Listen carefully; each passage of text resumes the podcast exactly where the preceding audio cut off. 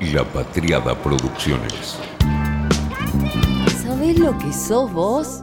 Una anaconda con memoria sos.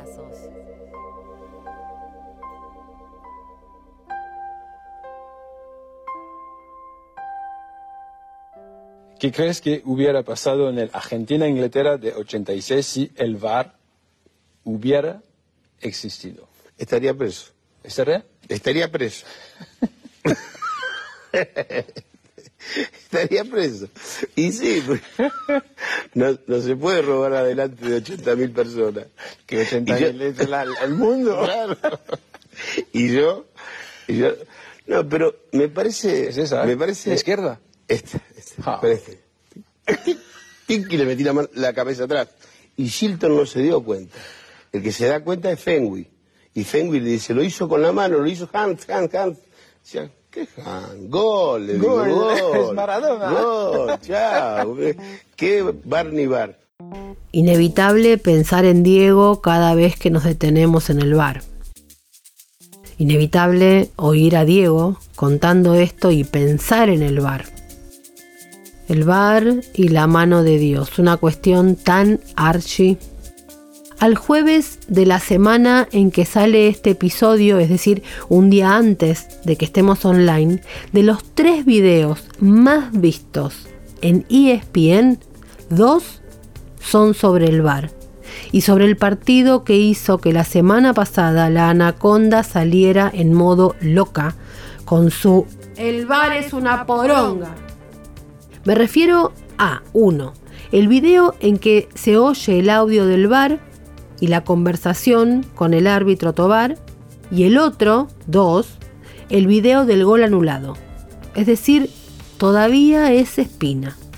O sea, que lo que fue hormonal la semana pasada, hoy se convierte en episodio con asidero. Decimos que el bar es una poronga, pero ya con datos de que sigue siendo tema de agenda y que hay ganas de hablar de él.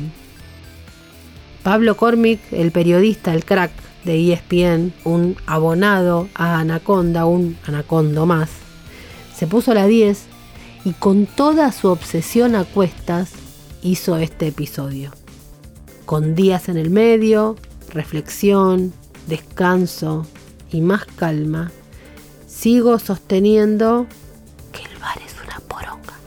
Pero acá hablan fuentes de lujo que explican qué pasa con el bar en el fútbol y traducen mi ira de la semana pasada en explicación y dato. Mariana, me quedo con algo más de lo que dijo Diego. Él era muy inteligente para jugar. Si hizo ese gol con la mano, fue, entre otras cosas, porque sabía que podía no ser descubierto en su trampa. Los futbolistas buscaban muchas veces engañar para sacar una ventaja, en distintas situaciones del juego. Aunque algunos lo siguen haciendo, cada vez son menos porque saben que con el VAR es más difícil y lo más probable es que no consigan lo que buscaban y además se lleven una tarjeta. No tenemos duda de que Matías Suárez no buscó engañar, de que no quiso tocar la pelota con la mano, incluso de que no tocó la pelota con la mano. Sé, porque lo hablamos, que seguís con bronca. Pero ahora que bajó un poco la espuma, te invito a que revisemos qué pasa no solo en el fútbol, sino en otros deportes con el uso de la tecnología durante los partidos. Antes, sin embargo, repasemos lo que dijo Lucas Prato, tu querido Lucas Prato, en el Monumental apenas había terminado River Vélez. Sabíamos que, jugábamos contra un gran rival. Tuvimos para definirlo, para hacer una, una ventaja mayor en casa, no lo hicimos. Eh, hoy la verdad que llegamos con algunos jugadores eh, un poco tocados y bueno, y, y lo aguantamos bien hasta el final. Tuvimos una con, con el tanque ahí, cuando estábamos 1 a 0 que capaz que podíamos haberlo definido, pero bueno, el fútbol y River es un gran rival. ¿Cómo viste la jugada? Si la viste, la de la polémica, digo. No, yo creo que lo, que lo que pasa siempre. Lo dije con los árbitros en el fin de semana con en nuestro fútbol. Eh, tienen herramientas, no las usan. A nosotros con, con Boca en la liga local, Varela un poco más descuelga la pelota con, con un centro y no nos cobran ni siquiera lo van a, recibir, a revisar. Entonces, depende mucho de los árbitros. Eh, por eso yo te digo siempre, eh, lamentablemente con estas herramientas nuevas, los futbolistas a veces perdemos protagonismo. El fútbol pierde un poco de protagonismo porque dependemos mucho de ellos. Hoy nos tocó a favor, eh, pero muchas veces no ha tocado en contra, así que nada, eh, fue un gol con la mano, no sé, no la vi, bueno, la verdad que, estamos acá adentro, bueno, y sirvió para, ese, ese cobro sirvió para, para que pasemos. El oso, el para siempre querido y amado oso, en modo oso con el bar. Queda claro que los futbolistas no se sienten cómodos con el bar, que no están a gusto. Tampoco los entrenadores, ni los periodistas, ni los hinchas. En fin, esto no se trata de ir en contra del uso de la tecnología en el fútbol, sino de que se aplique de una manera que haga mejor al fútbol, una manera diferente, que le dé algo más de justicia, que en principio lo hace, o lo intenta, pero que no quede envuelta en más sospechas incluso que cuando no había VAR. Escuchemos qué tiene para decir Miguel Simón, periodista y relator deportivo, para mí top 3, y no sé quiénes son los otros dos, con respecto al VAR. La primera visión sería la filosófica, por llamarla de alguna manera, y estoy del lado de aquellos que eh, se encuentran a favor de la tecnología en el deporte en general, de las herramientas que ayuden a bajar el margen de errores y a reducir en consecuencia el margen de injusticias. Sé perfectamente que el fútbol es un deporte con una historia, una tradición y hasta códigos, aunque no me guste mucho el término, pero quizá aquí ajuste, que son muy particulares. Eh, no se ha caracterizado el fútbol por cambios muy profundos, a diferencia de otros deportes con otra dinámica, pero es cierto también que en los últimos años han buscado a partir de ajustes reglamentarios mejorar el espectáculo. Y la tecnología eh, iba a llegar. El tema es que, mm, y para charlarlo más profundamente, que quizá el alcance en este primer tramo del proceso, que siempre es complicado de asimilar, es demasiado amplio y con ventanas eh, para las interpretaciones y eso obviamente lleva a la confusión para mucha gente que cree que la tecnología hace infalible al árbitro y al deporte y me parece que no es así y menos lo va a hacer en el fútbol. Es un proceso que se está transitando y como cualquier proceso que cambia una dinámica anterior va a llevar su tiempo de asimilación. Yo creo que no hay que plantearlo como algo infalible, sí como una ayuda, insisto, a achicar el margen de injusticias y de errores. No creo que la, la idea correcta sea la de eliminarlo, sino la de perfeccionarlo. Y tampoco estoy de acuerdo con el lugar común que muchos tiran que el VAR mata al fútbol. En la lista de las cosas que matan al fútbol y a cualquier deporte, eh, el VAR debe estar afuera del top ten, ¿no? Empezando por, por, la corrupción, por los malos dirigentes, por las barra bravas, y yendo a lo deportivo, por el estado de las canchas, por las estructuras inferiores, por cómo cuidamos eh, a los chicos, por cómo atendemos a los formadores y a los centros de formación. Hay varias cosas antes que ocuparse del bar para saber quién mata al fútbol. Eh, y es un trabajo conjunto para que, el deporte crezca y bueno, el VAR es, una, es un elemento más a enfocar y creo que hay que seguir enfocándolo para, para mejorarlo y perfeccionarlo. ¿Y qué análisis haces del gol anulado a River, Miguel?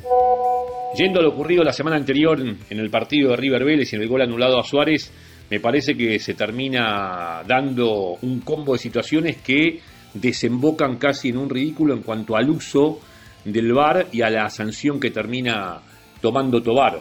Eh, son las jugadas que terminan perjudicando la credibilidad de la herramienta cuando en realidad lo que hay que enfocar es la credibilidad de aquellos que la utilizaron de mala manera.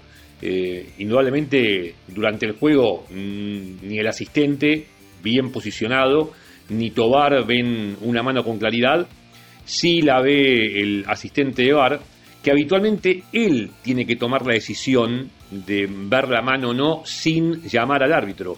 También perdimos de vista ese pequeño detalle protocolar, si bien hay eh, alguna excepción en la regla que le permite al VAR convocar al árbitro, pero esta es una decisión que tenía que haber tomado simplemente el árbitro de VAR, ha pasado en Europa, yo tengo la suerte de relatar eh, este tipo de partidos, allí el árbitro espera la decisión del VAR porque es fáctica la situación. Si hay una mano e inmediatez de gol, eh, indudablemente mm, el árbitro no tiene que analizar nada, no tiene que ir al monitor. Van al monitor cuando tienen que interpretar y analizar. Acá no había que mm, analizar o interpretar nada, es simplemente una cuestión de, vista. Y si pasa por una cuestión de vista, no, no hay que convencer al árbitro eh, que ve algo que no vio en la cancha. Entonces, al no haber ninguna prueba irrefutable que la pelota había dado en la mano de Suárez, igualmente no la tenía el asistente de bar brasileño porque no mm, hubiese hecho cómplice primero al árbitro principal y luego al juez de línea, como no tenía ninguna prueba irrefutable eh, tendrían que haber mantenido la sanción inicial. También pienso lo mismo en caso de que hubiese pasado lo contrario, que el asistente hubiese visto mano y hubiese sancionado el gol y después todos hubiésemos entrado en la duda si realmente hubo mano o no, pero al no haber ninguna prueba irrefutable hubieran tenido que mantener esa sanción inicial. Eh, no tiene mucho sentido buscar fotos posteriores y saber si le dio en la mano o no, aunque hay alguna cámara del lado opuesto que marca que la pelota se desvía, que era el tema de ellos, ¿no? Saber por qué había cambiado el rumbo la pelota, finalmente es la cabeza de Ortega la que eh, desvía el trayecto del balón, pero en ese momento digo que no tiene mucho sentido buscar fotos posteriores porque hay que analizar lo que tenían en ese momento.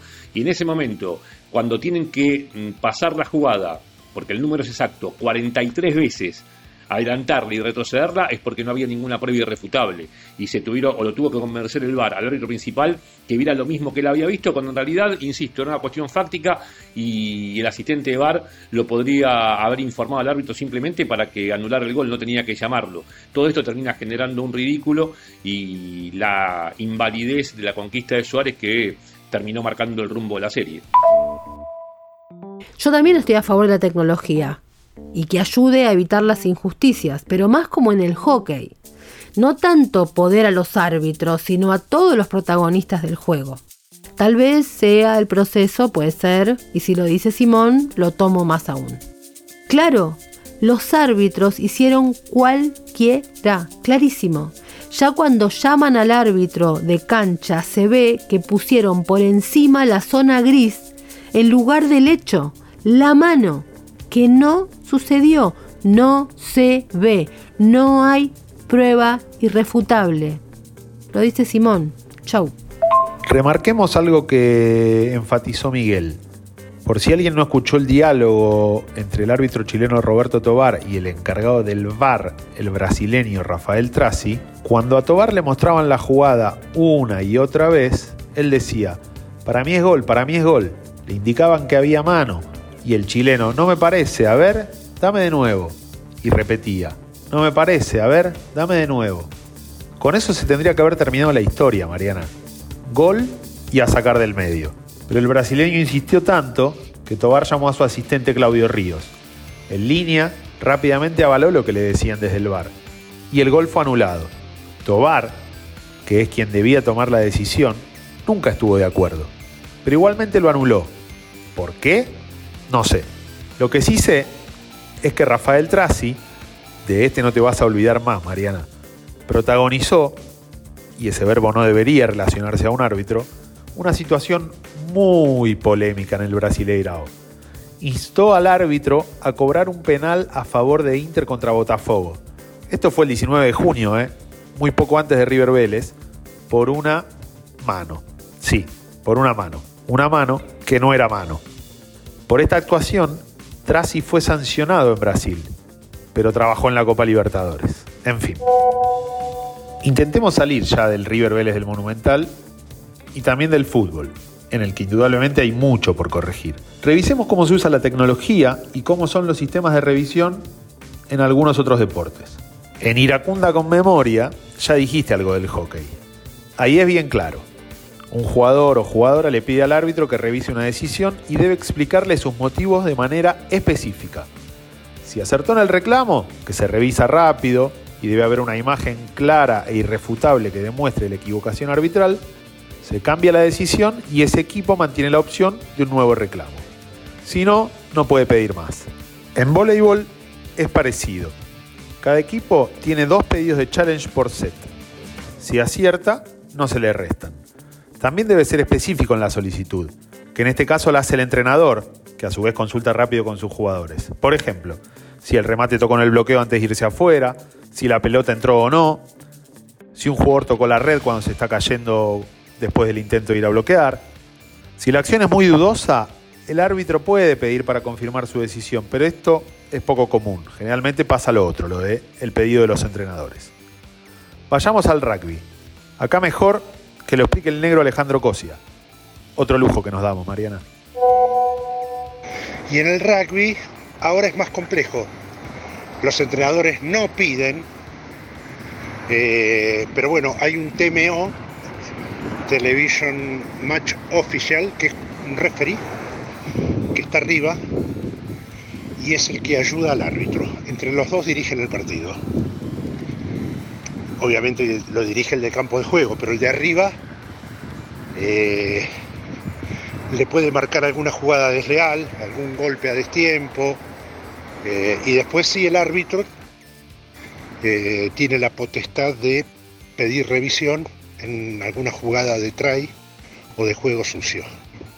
igualmente cada vez se está ampliando más y se usa la revisión y se usa el TMO para aclarar determinadas situaciones.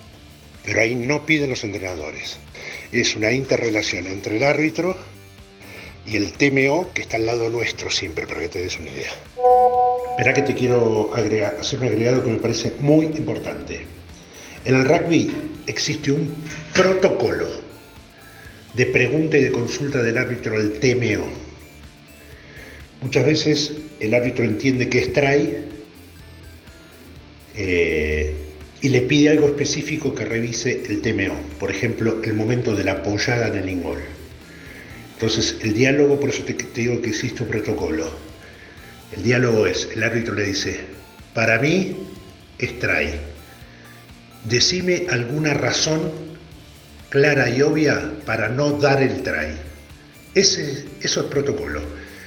Acción clara y obvia para no dar el try. Y ahí el TMO le dice, no hay ninguna razón clara y obvia para que eh, no lo otorgues. Y ahí levanta la mano y da el try. ¿Qué es lo que debía haber pasado, creo, a mi entender, en el partido de River? Ahí, si hubiese existido un protocolo de VAR, eh, el árbitro pudo haber preguntado, dame alguna razón clara y obvia, y la verdad que el brazo de Suárez no es claro y obvio, y por lo tanto, si hubiese sido en el rugby esa jugada, eh, creo que hubiesen cobrado el gol. Razón clara y obvia. Razón clara y obvia. El brazo de Suárez no es ni claro ni obvio. Punto. Vamos al básquetbol, que como en varias cuestiones reglamentarias hay diferencias entre la NBA y FIBA. Quedémonos con lo que se usa en todo el mundo excepto en la Liga de Estados Unidos. ¿Qué se puede revisar Vayamos a las situaciones más comunes. En cualquier momento del partido, si un lanzamiento de campo convertido es de dos o tres puntos, es decir, si pisó o no la línea al momento de tirar al aro. En los últimos dos minutos del cuarto periodo o del tiempo extra, para identificar al jugador que provocó que el balón saliese del terreno de juego. En el final de un periodo o del tiempo extra, si se convirtió un lanzamiento de campo antes de que sonara la señal que indica el final del periodo o del partido. Hay más, pero tratemos de no aburrir. Le pedimos a Fabricio Vito, elegido mejor árbitro de la Liga Nacional en las últimas cinco temporadas, que nos explique cómo lo ayuda la tecnología para su trabajo. Creo que la tecnología en el básquetbol es fundamental. El uso bien dado de la tecnología es fundamental, nos permite actuar justamente, eh, brindar justicia deportiva ante un error eh, todos los árbitros en cualquiera de, los deportes que nos toque trabajar cometemos errores, somos humanos, convivimos con eso, convivimos con el error y específicamente en el caso del básquet nosotros tomamos decisiones sancionando o dejando de sancionar situaciones en décimas de segundo, no tenemos la posibilidad de volver para atrás. Entonces, el uso de la tecnología para cuando se genera una duda en el, mismo árbitro o a pedido de los entrenadores o cuando notamos, cuando leemos que eh, los jugadores saben que se cometió un, error, el árbitro tiene que despojarse de todo ego para chequear la jugada. Gracias a Dios en la Liga Nacional tenemos la posibilidad de mirar todo lo que el juego necesite que sea visto. En base a eso, nosotros vamos y bueno, y vemos la repetición de todas las cámaras que tengamos en ese, en ese juego y tomamos la mejor decisión para el juego, olvidándonos si acertamos o, erramos en lo que hayamos sancionado previamente. ¿Y qué pasa, Fabricio, si al ver las repeticiones no se despojan de la duda de lo que habían cobrado? En el caso que lo que vemos en, el monitor no nos dé una prueba fehaciente de que hay un error a lo ya sancionado, eh, mantenemos la decisión. Eh, tiene que ser contundente y clara la imagen que nos demuestre que hubo un error en la, en la decisión anterior, en la que tomamos en, en, el campo de juego. Si esto no es contundente, se mantiene el fallo de, cualquiera de los árbitros. Bueno, siempre va el árbitro principal, que es el quien en definitiva toma la decisión final, y acompañado por alguno de los otros dos árbitros. Generalmente cuando sanciona un árbitro es el que está involucrado. Si el que sanciona eh, la decisión es el primer árbitro, puede elegir a cualquiera de los dos, pero simplemente para tener otra mirada de la misma situación siempre definiendo el primer árbitro este, tomando la decisión final. Pero claramente tiene que ser contundente y se tiene que demostrar que hubo un fallo en la decisión. Clarísimo, ¿no? En fin, todos los caminos nos conducen a lo mismo. El VAR necesita variantes. En principio, en la manera en cómo usan la herramienta, que sirva para despejar dudas y no para nublar decisiones. Además, que sea más rápido, porque no nos olvidemos que estamos hablando de espectáculos deportivos, para los que el público paga una entrada. Y no quiere ver al árbitro mirando 5, 10, 15 minutos, 43 veces un monitor. Quiere ver fútbol. Se necesita claridad y transparencia. Pasa en todos los deportes, menos en uno. Si no es contundente, se mantiene el fallo de los árbitros, dice Vito. Claro, Pablo, queremos ver fútbol. ¿Entendés cómo nos cagaron? No Vélez, el bar. Me quiero calmar y no me dejan, pero al menos no estoy gritando. Así que sin gritos te lo digo en un susurro. Ya no grito, que el, bar, es una, poronga. Digo en voz mesurada y calma que así como está y con todo ese poder a los árbitros del bar, sin algo contundente, sin protocolo claro, sin una razón clara y obvia, así como está, el bar es una poronga. Fue una realización de La Patriada Producciones.